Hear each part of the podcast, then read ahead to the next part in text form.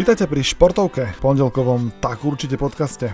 Ja som Denis Bohumil Švarc, telovýchovný vedúci prvého neobjektívneho športového webu na slovenskom internete, tak určite SK. Však to dobre viete. Reakcie na prvú športovku pred týždňom boli pekné, páčili sa mi, ďakujem pekne, no ale poďme rýchle na ďalšie športové udalosti. Dnes bude reč o reprezentačnom futbale, blížiacej sa hokejovej lige, basketbalových majstrovstvách sveta aj o americkom futbale a o slovenských športovcoch, na ktorých fanúšikovia často nevedia nájsť dobrého slova. Samozrejme, hovorím o sestrách Veldiakových a Martinovi Kližanovi. Tak poďme pekne od podlahy.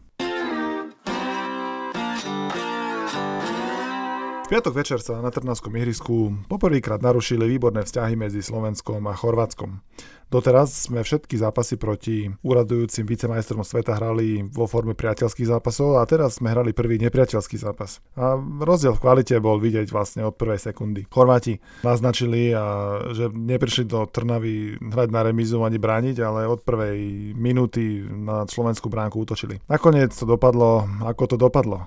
0-4 Pritom ten prvý polčas možno aj nemusel byť taký zlý, stačilo možno vydržať do jeho konca, nedostať gól a možno druhý polčas vyzeral inak, ale v každom prípade videli sme to všetci, 4 góly boli, ako hovorí tréner Hapal, ešte milosrdný výsledok. Má pravdu, lebo len keby Chorváti boli premenili svoje tutovky, určite by tá hamba bola ešte väčšia, lebo to naozaj 0-4 doma v takom dôležitom zápase sa asi veľmi inak nazvať nedá. Mne sa zdalo, že najväčší rozdiel bol v kvalite hráčov. To je veľmi smutné konštatovanie, ale asi aj celkom pravdivé. A nehovorím dokonca teraz ani o obrancoch, aj keď Slovensko malo obranu celú novú, lebo štyria mladíci mali vekový priemer 23 rokov a len Milan Škriniar hrá v Inter Milano na naozaj vysokej medzinárodnej klubovej úrovni. Ten rozdiel bol ešte väčší podľa môjho názoru v, ob- v zálohe a v útoku, kde Modrič s Perišičom sú už skúsení futbalisti, ale aj my sme mali skúsených Hamšika s Kuckom, ale bolo asi vidieť, v akých kluboch a aké úlohy majú aktuálne Chorváti a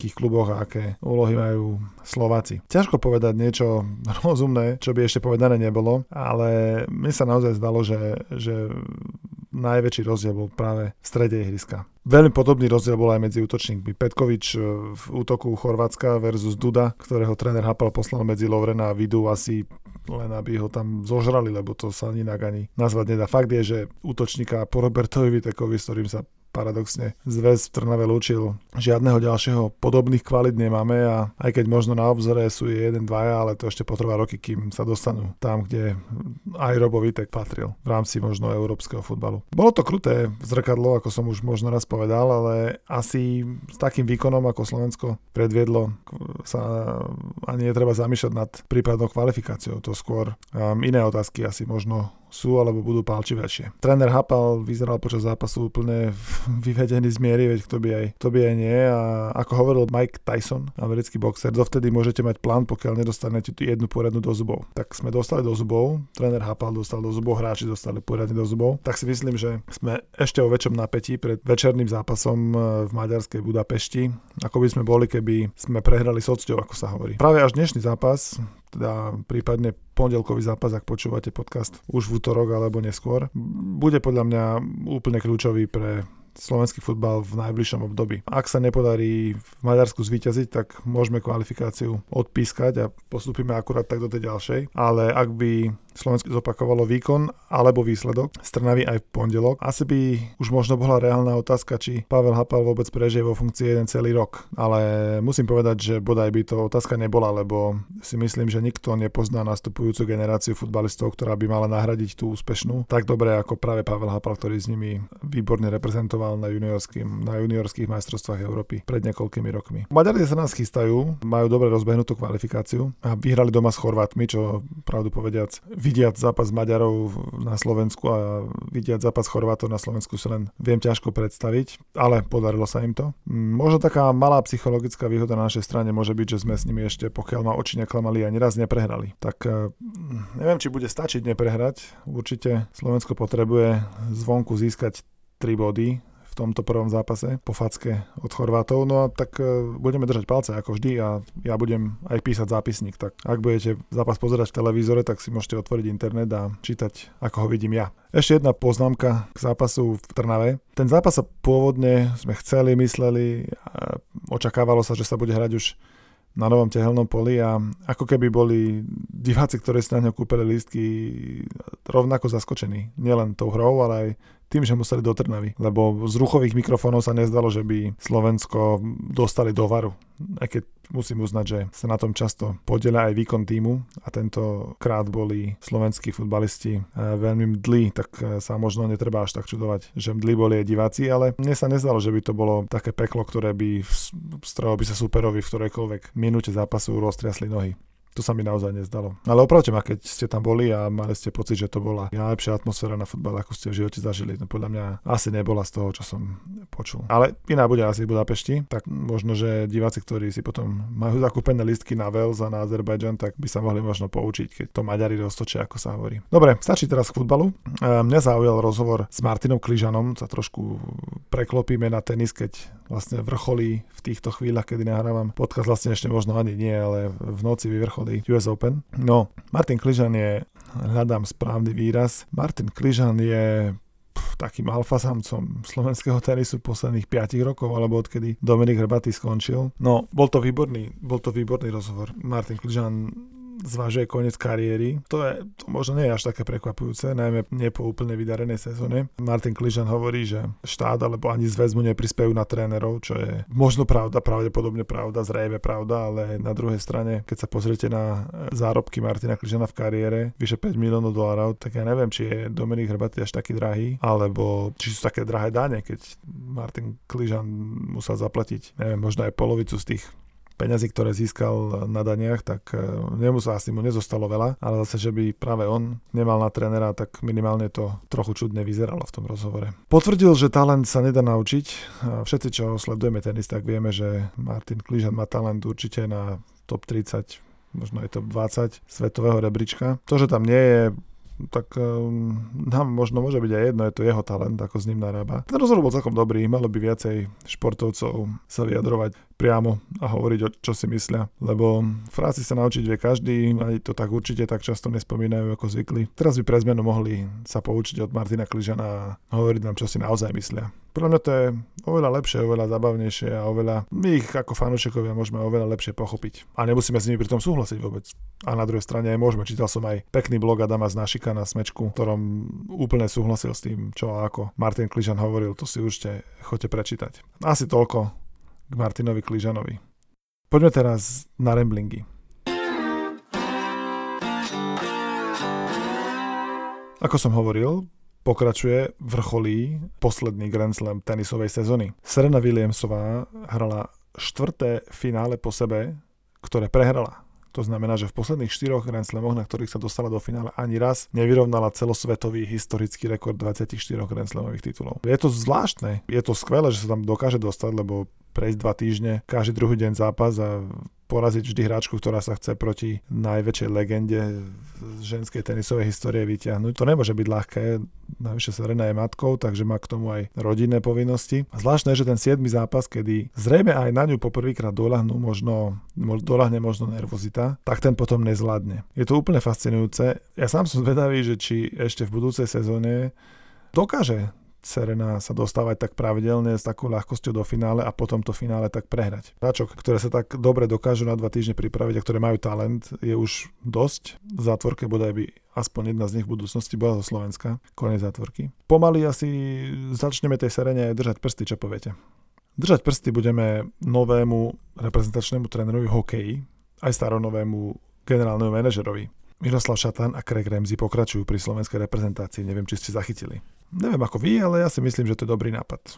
Miroslav Šatan má zodpovednosť za slovenský hokej a tak ako som písal v týždni, podľa mňa ešte neusúdil, že nové základy slovenského hokeja sú také pevné, aby ich nerozkývala prípadná zmena na jednom z tých dvoch postov, ktorá by sa nemusela podariť, lebo asi slovenského trénera, ktorý by bol ochotný a schopný prevziať reprezentáciu na takej úrovni, akú nastavil Craig Ramsey, ešte nemáme, aj keď teda všetci vieme, že Vladimír Orsák už asi od toho nemá ďaleko. A na poste generálneho manažera, ako hovoril Miroslav Šatan, Peter Bondra, ktorý už generálnym manažerom bol, tak tentokrát ponuku odmietol. Asi si treba dať pozor, alebo si treba všimnúť, kto bude novým asistentom Miroslava Šatana na tejto pozícii, lebo asi jednou z, teda treťou najdôležitejšou úlohou, ak za prvú považujeme olympijskú kvalifikáciu a za druhú majstrovstva sveta, tak treťou najdôležitejšou úlohou prezidenta Slovenského zväzu a realizačného týmu bude vychovať práve nástupcov na obidva posty, ktoré o rok už zrejme by mohli byť obsadené s dlhodobejšou víziou ako iba